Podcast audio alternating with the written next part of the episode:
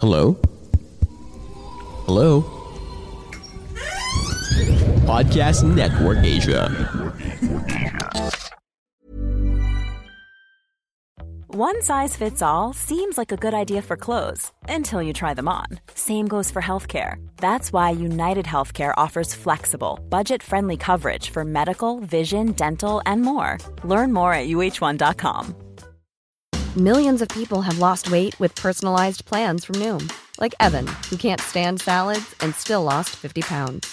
Salads, generally, for most people, are the easy button, right? For me, that wasn't an option. I never really was a salad guy. That's just not who I am. But Noom worked for me. Get your personalized plan today at Noom.com. Real Noom user compensated to provide their story. In four weeks, the typical Noom user can expect to lose one to two pounds per week. Individual results may vary. I'm Sandra, and I'm just the professional your small business was looking for. But you didn't hire me because you didn't use LinkedIn jobs. LinkedIn has professionals you can't find anywhere else, including those who aren't actively looking for a new job but might be open to the perfect role, like me. In a given month, over 70% of LinkedIn users don't visit other leading job sites. So if you're not looking on LinkedIn, you'll miss out on great candidates like Sandra. Start hiring professionals like a professional. Post your free job on linkedin.com/people today.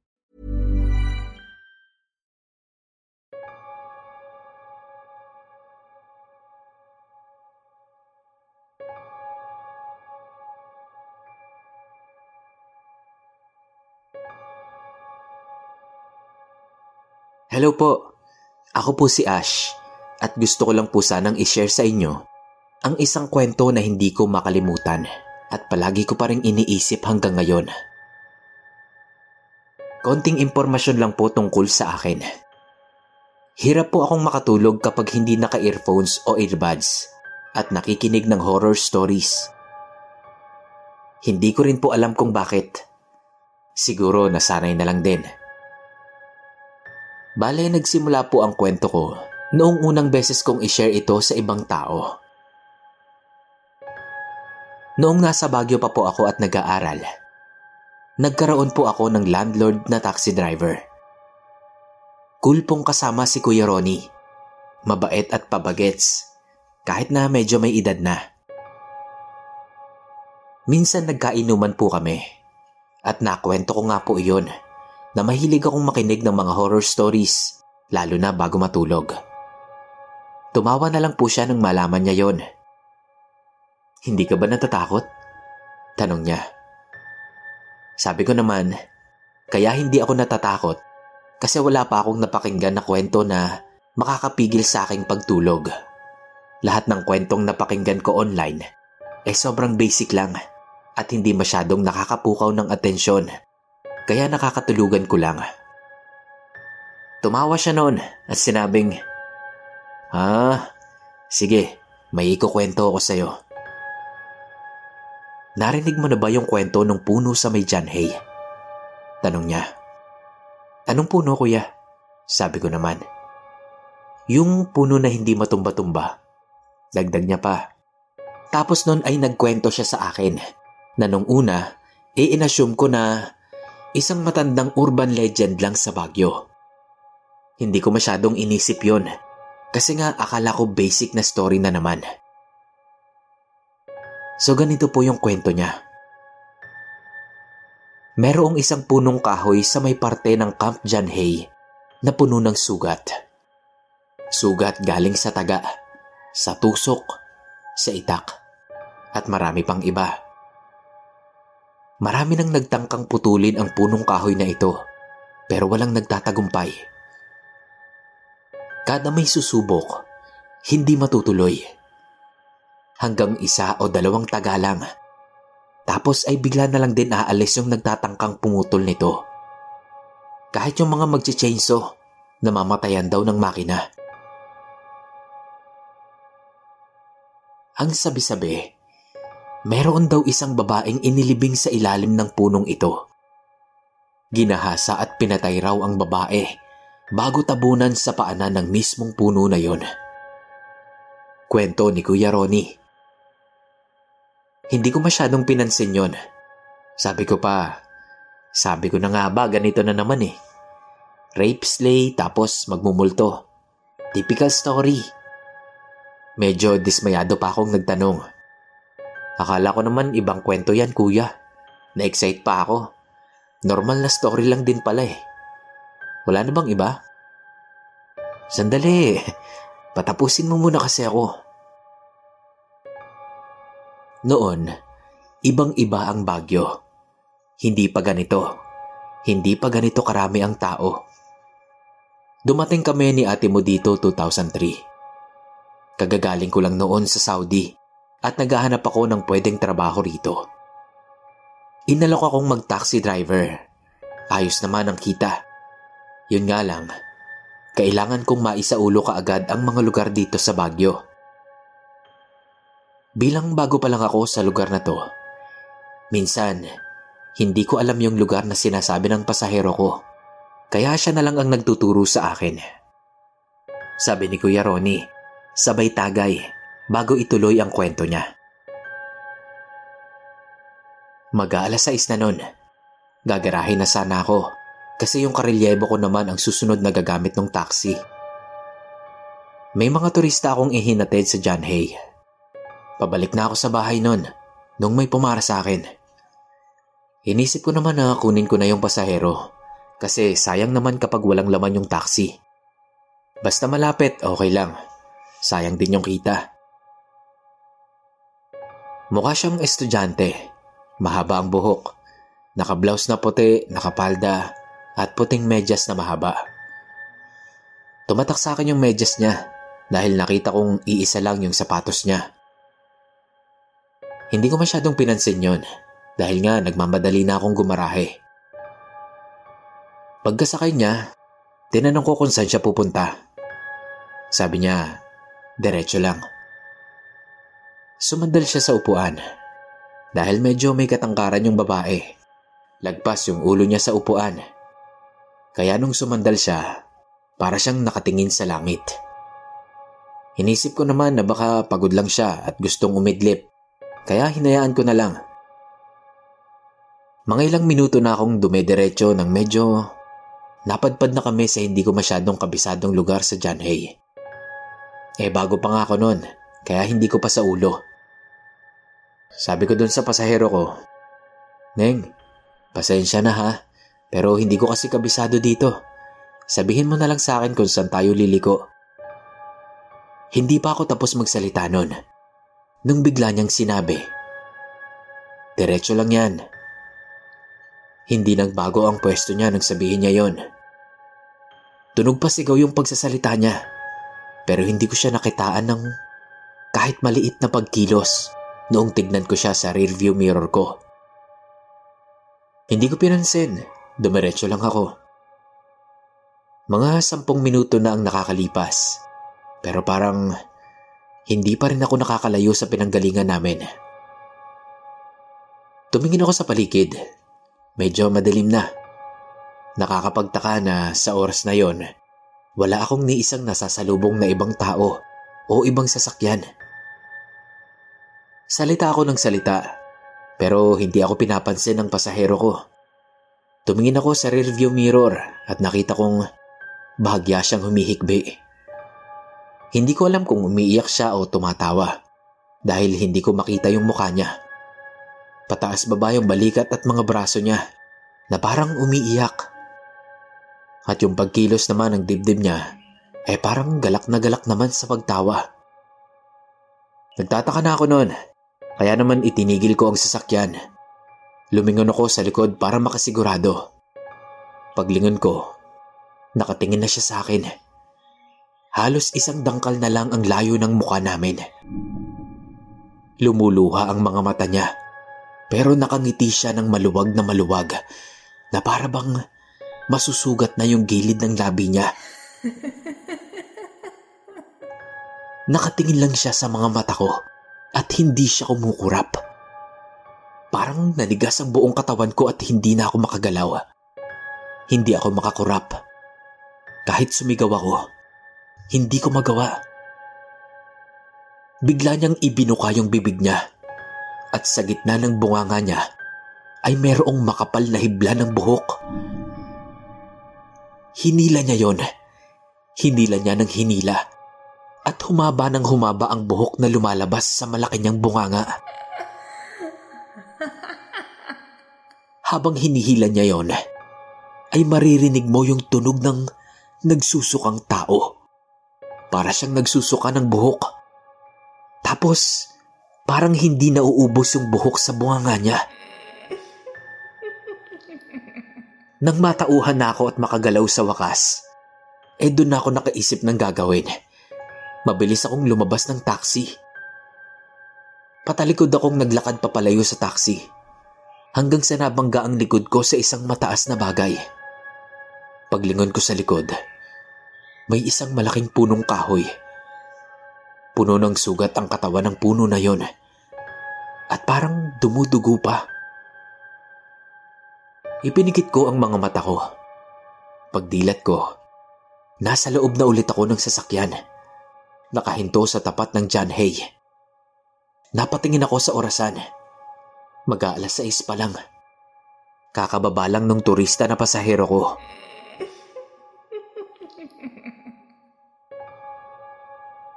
Para po akong nahimasmasan sa kwentong yon ni Kuya Ronnie. Hanggang ngayon, sobrang sariwa pa rin ang kwento niya sa utak ko.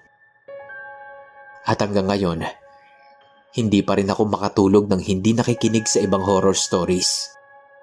Kasi kapag hindi ko ginawa yon, eh yung kwento lang ni Kuya Ronnie ang naaalala ko. At hindi ako makakatulog nun. Yun lang naman po.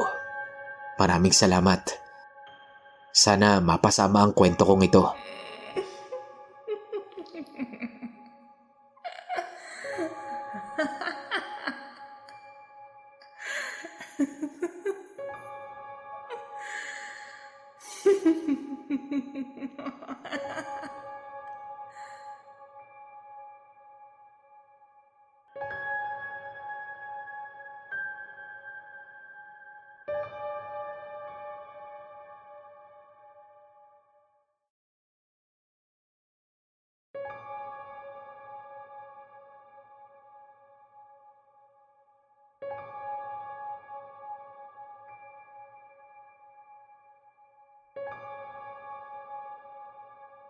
Hello, Sir Kira.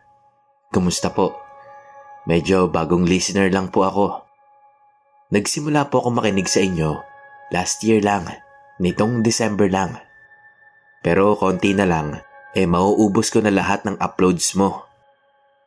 Kaya bago ko matapos yon, eh naisipan kong magbahagi na rin ng sarili kong kwento.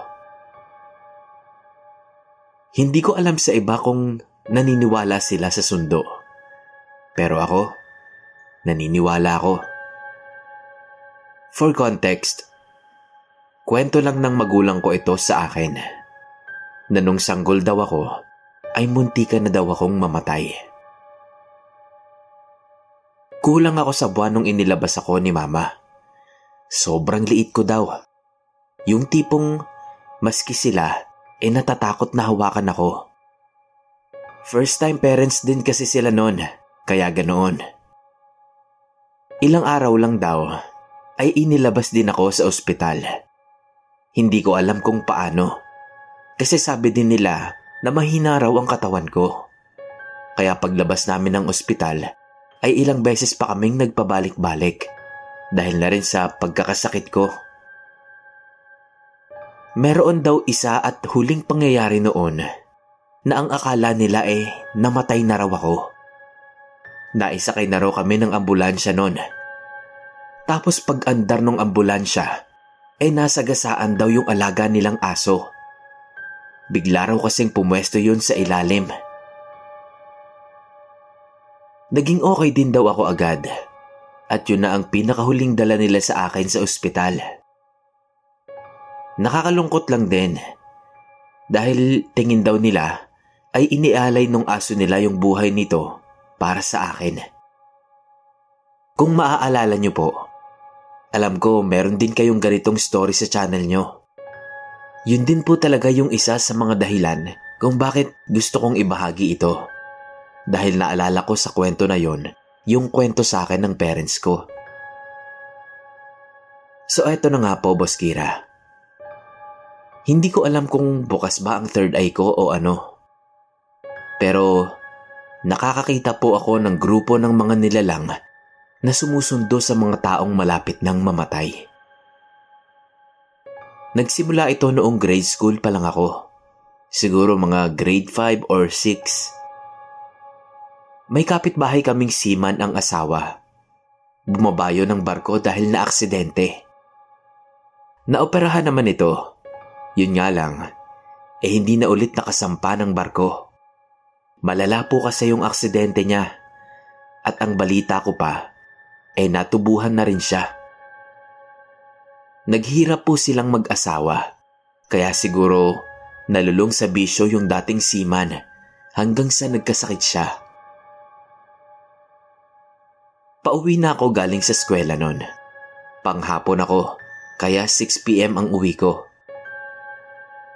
Naglalakad lang ako kasama yung isa kong kaklase na malapit lang din sa amin. Bago ako makarating sa bahay, eh madadaanan ko muna ang bahay ng seaman. Nakita ko sa harap ng pinto nila yung grupo ng mga nakahood. Eh, madilim-dilim na kasi noon, kaya hindi ko na masiguro yung kulay. Pero parang black ata yun. Mahaba yung suot nilang damit na pangpari. Tapos, yun nga, may hood. Basta ganyan. Nakatayo lang sila sa harap ng main door ng bahay ng seaman at wala nang ibang ginagawa. So fast forward po. Naghahapon na na kami noon nung marinig ko kay mama na namatay na daw pala si Siman. Tapos naalala ko yung nakita ko. Kaya sinabi ko yun kay mama.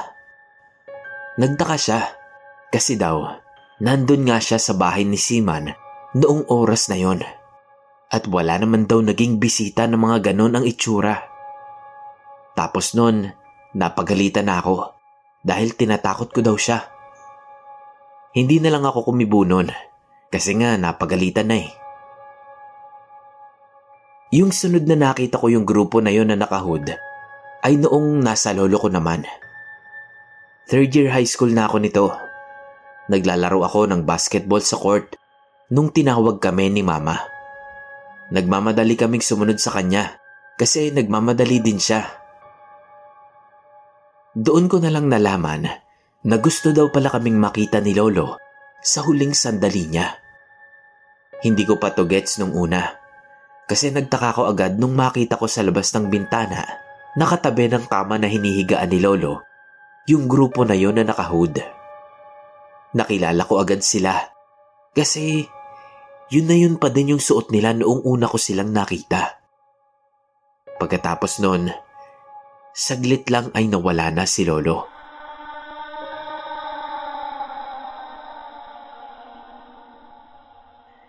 Ikinuwento na lang sa amin ni Mama na namaalam na pala sa amin si Lolo. Dahil naramdaman na daw nito na yun na yung huling sandali niya. Habang nagkukwento si Mama, isiningit kong itanong yung mga nakahud sa labas ng bintana. Tapos sinamaan lang niya ako ng tingin kasi wala daw tao sa labas ng bintana. At wala din naman daw kaming naging bisita nung araw na yon. Doon ko na naisip na baka yung mga nakahod na yon ang mga sumusundo sa mga malapit ng mamatay. Sa totoo lang boss, nung magsimula akong mahilig sa pakikinig sa horror narrations, ay mas lalo akong nalito kung ano ba sila. Kasi may mga kwento na akong napakinggan na ang sumusundo daw sa mga kaanak nila ay yung mga kaanak din nilang mga nauna nang namatay. Fast forward boss, ito na siguro ang pinaka-creepy experience ko sa mga nakahood na nilalang. Working student ako nito. Aral sa umaga, trabaho sa gabi. Need kong kumayod dahil mahal ang kursong napili ko kailangan ko nang tumulong sa parents ko dahil nahihirapan sila dahil tatlo pa kaming pinag-aaral nila. Sa fast food po ako nagwo-work dahil sila ang pinaka-flexible na oras. Hindi ko na lang siguro babanggitin ang name ng fast food na yon. Malakas sila. Kahit pa gabi ang shift ko, ay hindi talaga maubos-ubos ang tao. Sasaglit lang kaming nakakapahinga at iilan na lang ang oras na nagiging tulog ko. Dito po ako nagsimulang managinip ng tungkol sa mga nakahud na mga nilalang. Sa panaginip ko, palagi lang silang nasa paligid ko. And as usual, nakatayo lang sila at walang ginagawa. Parang iba-iba naman ang panaginip ko noon. Pero hindi talaga sila nawawala sa panaginip ko. Halos dalawang linggo silang palaging nasa panaginip ko. At napakarami nila. Hindi ako pala dasal na tao nung mga panahon na to. Pero nung magsunod-sunod ang paglabas nila sa panaginip ko, eh palagi na akong nagdadasal sa gabi. At sa umaga na rin para ipagpasalamat na nagising pa ako. Pakiramdam ko kasi eh sinusundo na nila ako. Hindi ko alam. Wala din naman akong mapagsabihan kahit na sina mama. Kasi tinatakot ko lang daw sila Isang linggo pa ang nakalipas. Nag-resign na ako sa trabaho ko. Naisip ko kasi na baka nasosobrahan na ako sa kakatrabaho at napapabayaan ko na ang sarili ko. Naalala ko na may namamatay din sa sobrang pagod. Yung huling panaginip ko sa kanila boss, ang pinaka-creepy talaga. Para akong nagising sa panaginip ko na nasa ibang lugar ako. Madilim. Tapos, sobrang dami talaga nilang mga nakahood. Nilibot ng paningin ko yung buong lugar.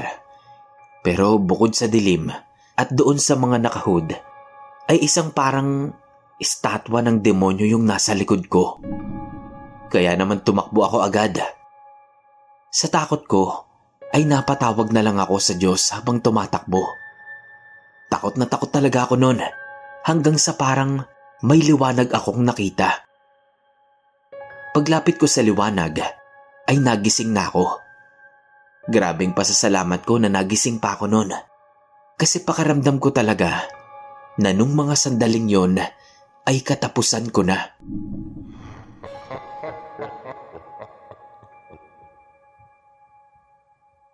Simula noon, hindi na po ako natutulog ng hindi nagdadasal. At lalong-lalong hindi ko kinakalimutang magdasal sa umaga para ipagpasalamat ang buhay na araw-araw na ipinapahiram sa akin. Ipinagpapasalamat ko din na hindi ko na sila napapanaginipan pa. Pero may mga ilang pagkakataon pa din na nakikita ko sila. Natatakot man, eh wala din naman akong magagawa. Hanggang ngayon, kahit nasulat ko na Hey, I'm Ryan Reynolds. Recently, I asked Mint Mobile's legal team if big wireless companies are allowed to raise prices due to inflation. They said yes. And then when I asked if raising prices technically violates those onerous two year contracts, they said, What the f are you talking about, you insane Hollywood ass? So to recap, we're cutting the price of Mint Unlimited from $30 a month to just $15 a month. Give it a try at mintmobile.com slash switch. $45 up front for three months plus taxes and fees. Promoting for new customers for limited time. Unlimited more than 40 gigabytes per month. Slows. Full terms at mintmobile.com. Millions of people have lost weight with personalized plans from Noom. Like Evan, who can't stand salads and still lost 50 pounds. Salads generally for most people are the easy button, right? For me, that wasn't an option. I never really was a salad guy. That's just not who I am. But Noom worked for me. Get your personalized plan today at Noom.com. Real Noom user compensated to provide their story. In four weeks, the typical Noom user can expect to lose one to two pounds per week. Individual results may vary. Itong kwento na to, eh hindi ko pa rin alam kung ano talaga sila. Dahil pumapasok palagi sa isip ko yung statwa na yon sa panaginip ko. Hanggang dito na lang, Boss Kira. Mag-ingat po sana tayong lahat. Maraming salamat.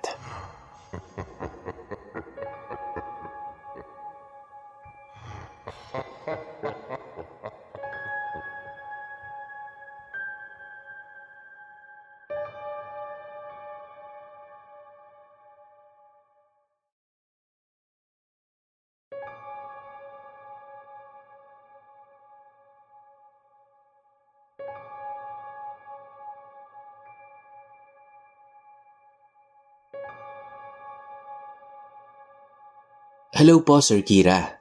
Ako po ulit ito. No name. May isi-share lang po ulit ako na story na ikinuwento sa amin ng isa naming customer dito sa cafe. Narinig niya po kasi na nakikinig kami ng story nyo nung araw na pumunta siya dito sa shop. Kaya nagka-interest siya na i-share din yung story niya daw. Totoong karanasan daw po ito ni Sir Mateo. Bale, inilagay ko na lang po ito sa point of view niya para po mas malinaw. Simulan na po natin. Taong 1989. Araw ng biyernes iyon. Bakasyon namin, kaya malaya kaming gawin ang gusto namin sa buong maghapon. Pumunta ako sa library ng school namin. Doon ko inumpisahan ang araw ko. At sa pagkalibang ay hindi ko na malaya ng oras at inabot na ako ng hapon.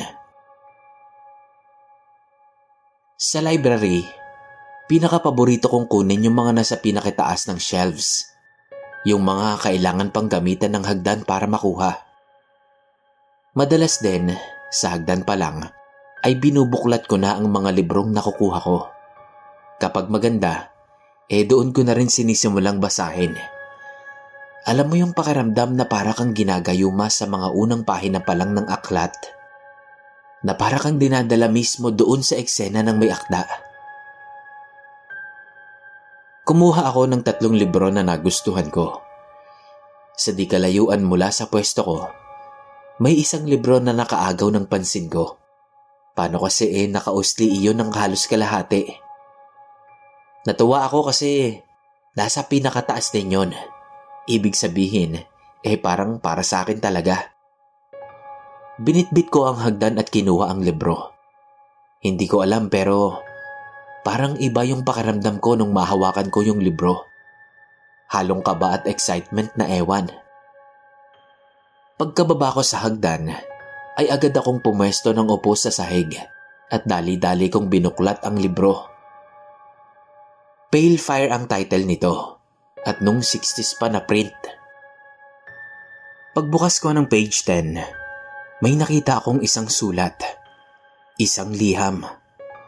Selyado pa ito at wari ko ay hindi nakarating sa dapat pagbigyan. Malamang ay nakalimutan ng may sulat na iniipit niya dito sa libro itong sulat niya. Lorenzo ang pangalan ng sumulat at Roberta naman ang dapat na pagbibigyan nito. Naku-curious man sa nilalaman ng sulat, eh hindi ko yun binuksan. Inilagay ko na lang muna yun sa bag ko at ipinagpatuloy ko muna ang pagbabasa. Kinabukasan ay pumunta ako sa post office para ihulog yung sulat na yon dahil baka importante yung liham na yon. Matapos yon, makalipas ang halos dalawang linggo, eh bumalik sa akin yung sulat. Ibinigay yon sa akin ni Papa. Iniabot daw sa kanya yon ng kartero. Alam nito na ako ang nagpadala noon dahil nag-iwan ako ng pangalan ko at address sa post office. Masyado na daw kasing matagal yung sulat, kaya baka wala na daw yung pagpapadalhan noon. Pero hindi ako sumuko. Sinubukan ko ulit na ipadala yon. Pero makalipas lang ulit ang halos dalawang linggo, eh bumalik ulit sa akin ang liham. Dahil doon ay nagpa siya ako na hanapin ang address ni Roberta at ako na mismo ang magbibigay ng sulat sa kanya. Nagpaalam ako sa magulang ko at pumayag naman sila. Total ay bakasyon naman. Nagdala lang ako ng ilang mga gamit ko na sasapat para sa isang linggong paglalakbay. Nakarating ako sa Baguio City kung saan naka-address ang liham. Pagdating doon, eh humanap muna ako ng matutuluyan na malapit lang sa address na hinahanap ko. Nagtanong-tanong ako sa mga lokal doon kung saan ako makakahanap ng murang matutuluyan. Sakto naman na yung isang lalaking na pagtanungan ko ay nag-alok na doon na lang daw ako sa bahay niya tumuloy. Total naman daw ay mag-isa lang siya doon at madalas pa ay wala siya sa bahay dahil sa kanyang trabaho. Pumayag na rin ako Parang tulong ko na lang din sa kanya yung ipang-uupa ko sa bahay niya. Dagdag kita ba? At ang pinakamaganda pang nangyari doon ay katapat lang ng bahay niya yung mismong address na hinahanap ko. Tumuloy na muna ako sa bahay ng lalaki upang makapagpahinga na muna. Napagod din kasi ako sa haba ng biyahe ko.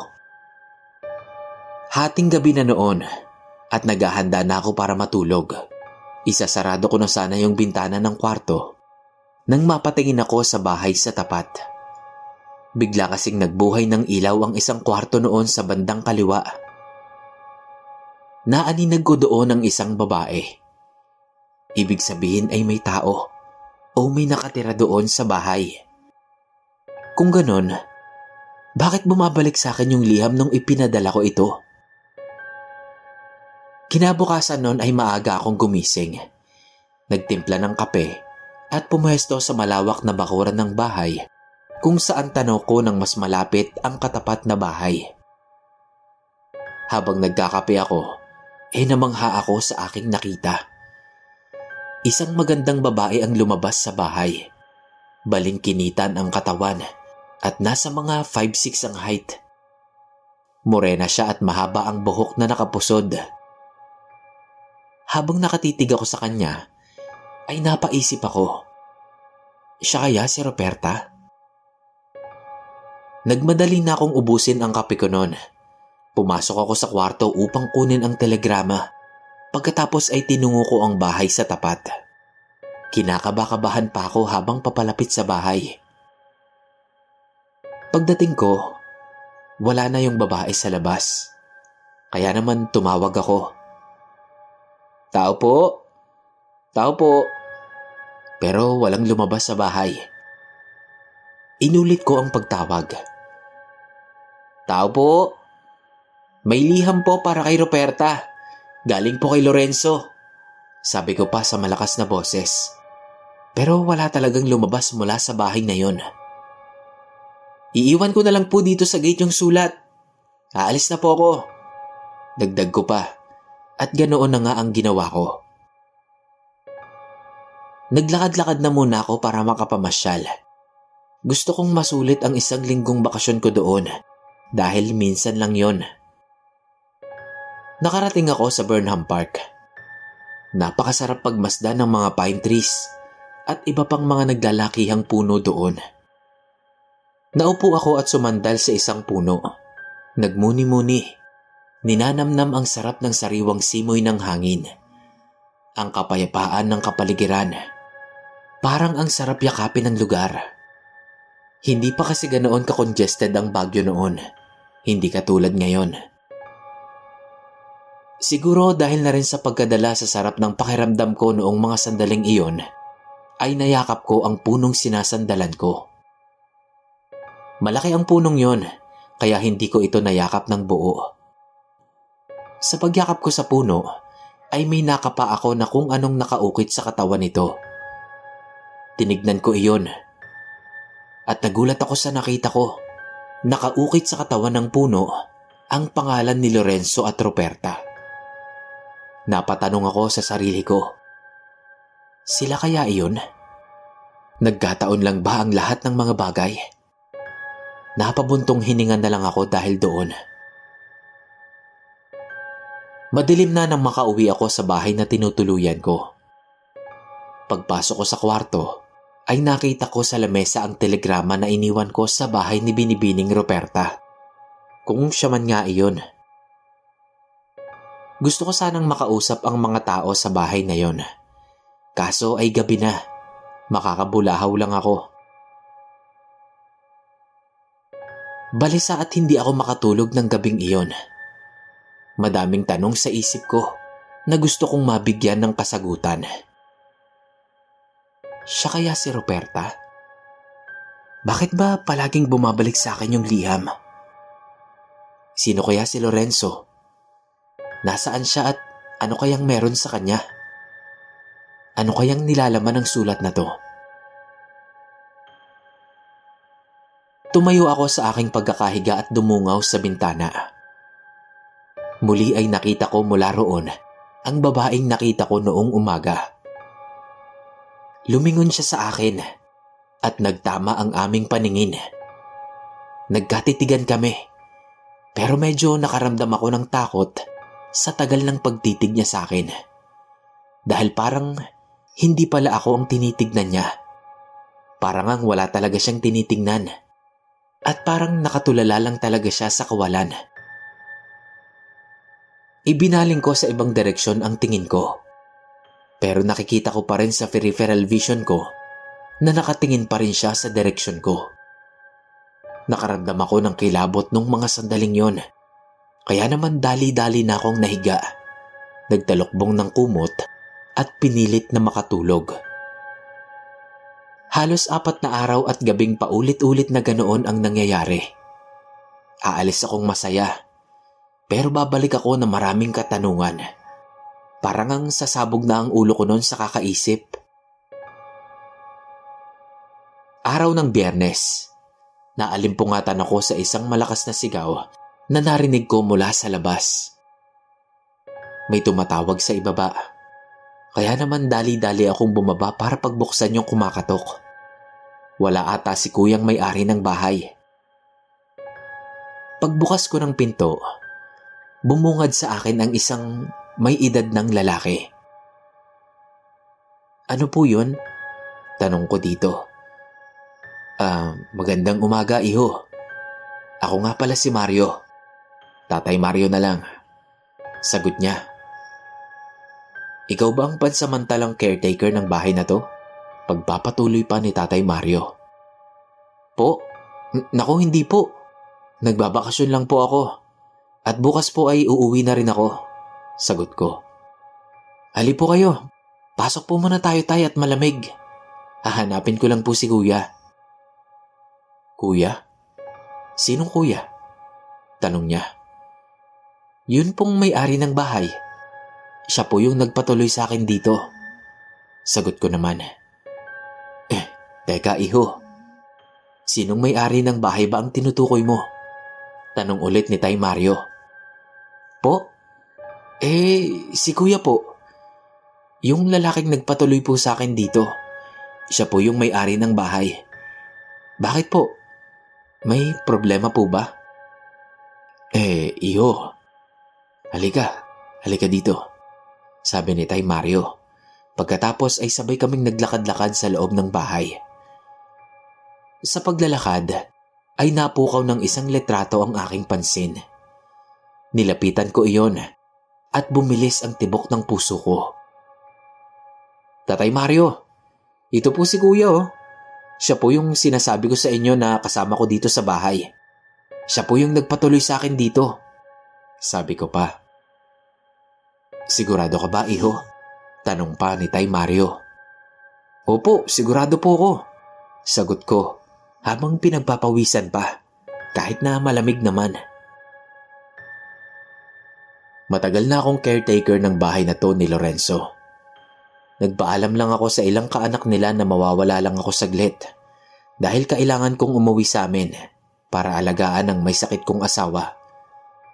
Paliwanag ni Tatay Mario. Pero iho, yang tinutukoy mong tao, eh matagal nang patay. Mahigit tatlumpung taon na. Namilog ang mga mata ko noon sa sinabi ni Tay Mario. Hindi ako makapaniwala sa narinig ko.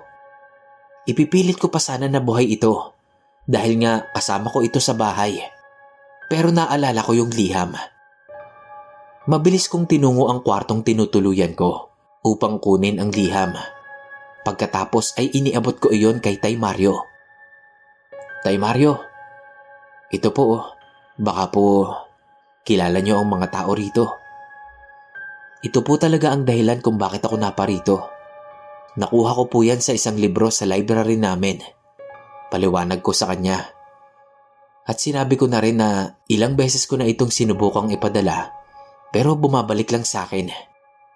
Sabi ko pa, sinubukan ko din po itong iabot sa babaeng nakatira dyan sa tapat na bahay kung saan nga po naka-address ang liham na yan. Pero bumabalik lang din po ito sa akin. Sinubukan ko pa pong kausapin yung babae Kaso wala pong tumutugon sa tawag ko. May nakita ka kamong babae dyan sa tapat na bahay? Nako kaiho. Alam mo bang ang sinasabi mong si Ruperta ay matagal na ring pumanaw? Isang taon mula nang namatay si Lorenzo, ay namatay na rin si Ruperta. Paliwanag ni Tatay Mario. Si Lorenzo at Ruperta ay magkasintahan. Subalit, lihim ang kanilang pagmamahalan dahil mortal na magkaaway ang kanilang pamilya. At tanging sa telegrama lamang sila nakakapag-usap. Ako mismo ang tagahatid ng palitan nila ng mga sulat noong mga panahon na yon. Isang araw ay lumuwas ng Maynila ang buong pamilya ni Lorenzo. Dahilan para ito ay mapalayo kay Roberta. Hindi na sila bumalik mula noon at doon na siya nagpatuloy ng pag-aaral. Subalit sa huling taon ng kanyang kolehiyo, ay dinapuan ng matinding karamdaman si Lorenzo. Hanggang isang araw, ay natagpuan na lang siya sa silid aklatan ng kanilang eskwelahan na wala ng buhay. Nang malaman iyon ni Roberta, ay labis itong nagalit sa kanyang magulang at pati na sa magulang ni Lorenzo. Sinugod niya ang mga ito pero agad naman siyang nasundan ng kanyang mga magulang at naabutan nga nilang nagwawala ito. Agad nilang iniuwi si Roberta at ikinulong sa kanyang kwarto. Subalit mula noong araw na yon ay hindi na rin ito kumain o uminom man lang. Nawala sa katinuan si Roberta. Hanggang isang araw ay natagpuan na lang itong nakabigte sa kanyang kwarto at wala ng buhay.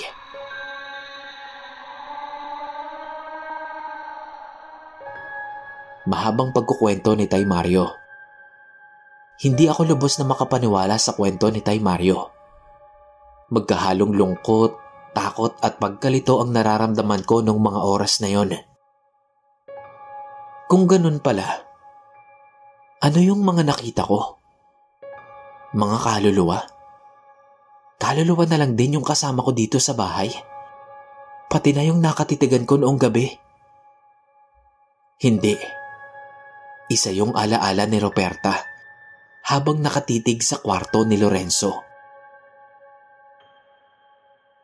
Sa pagkakataong iyon ay binuksan ko na ang telegrama at binasa at ito po ang nilalaman ng liham. Para sa aking nag-iisang pag-ibig, Roberta. Sa araw ng aking pagtatapos, ika-anim ng hapon, ay ninanais kong ikaw ay magtungo sa ating lihim na tagpuan. Masisilayan mo ako doon na naghihintay sa iyo. Iuukit ko sa isang puno ang ating pangalan at ikay aaloking makipag-isang dibdib sa akin. Gusto kong ikaw ang aking maging kabiyak at ang maging ina ng ating mga magiging anak. Bubuo tayo ng isang masayang pamilya. Pangako yan. Nagmamahal, Lorenzo. Pagkatapos kong mabasa ang liham, ay mistulang bumango ang paligid sa loob ng bahay. May malamig na hangin na dumaan sa aking tagiliran at parang sinasabi nitong lingunin ko ang bahay ni Roberta. May nagbukas ng pinto ng bahay nila at kitang-kita ng mga mata ko na nakatingin sa akin mula doon ang magkasintahang Lorenzo at Roberta.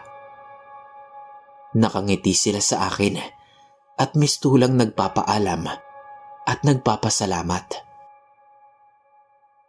Kasabay nito ay ang unti-unting paglabo ng mga letra na nakasulat sa liham ni Lorenzo. Hanggang sa tuluyan na itong maging isang lumang blankong papel.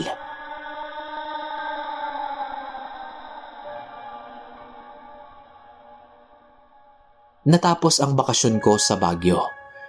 Ngunit ang mga pangyayaring ito sa aking buhay ay hinding-hindi ko malilimutan. Boss Kira, maraming salamat po sa inyo at sa lahat ng nakinig. Sana po ay nagustuhan nyo ang kwento ni Sir Mateo.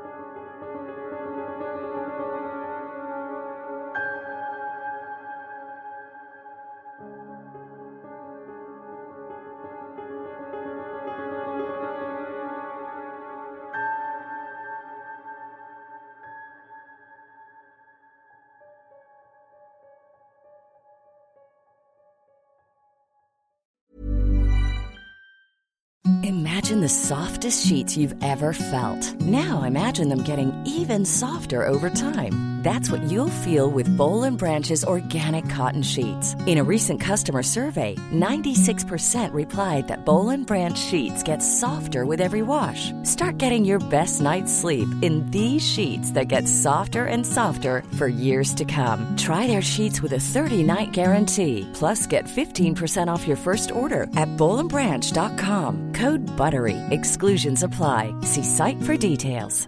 Planning for your next trip? Elevate your travel style with Quince. Quince has all the jet setting essentials you'll want for your next getaway, like European linen, premium luggage options, buttery soft Italian leather bags, and so much more. And is all priced at 50 to 80% less than similar brands. Plus, Quince only works with factories that use safe and ethical manufacturing practices. Pack your bags with high-quality essentials you'll be wearing for vacations to come with Quince. Go to quince.com slash pack for free shipping and 365-day returns. Hey, it's Paige DeSorbo from Giggly Squad. High quality fashion without the price tag. Say hello to Quince.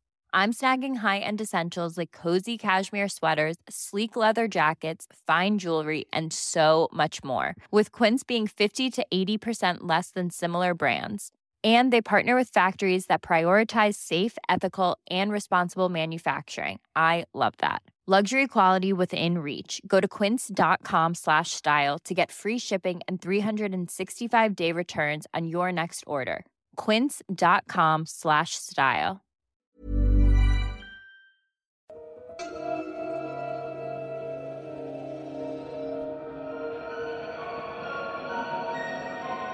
Kumusta po? Maraming salamat po sa pakikinig nyo sa ating kwento. Kung nagustuhan nyo po ito, please like and share. I-comment nyo na rin po ang inyong mga suggestions at reactions kung meron man. At kung gusto nyo pa pong makarinig ng mga ganitong kwento, mag-subscribe na po kayo at pindutin nyo po ang notification bell para lagi po kayong updated sa mga bago nating uploads. Salamat!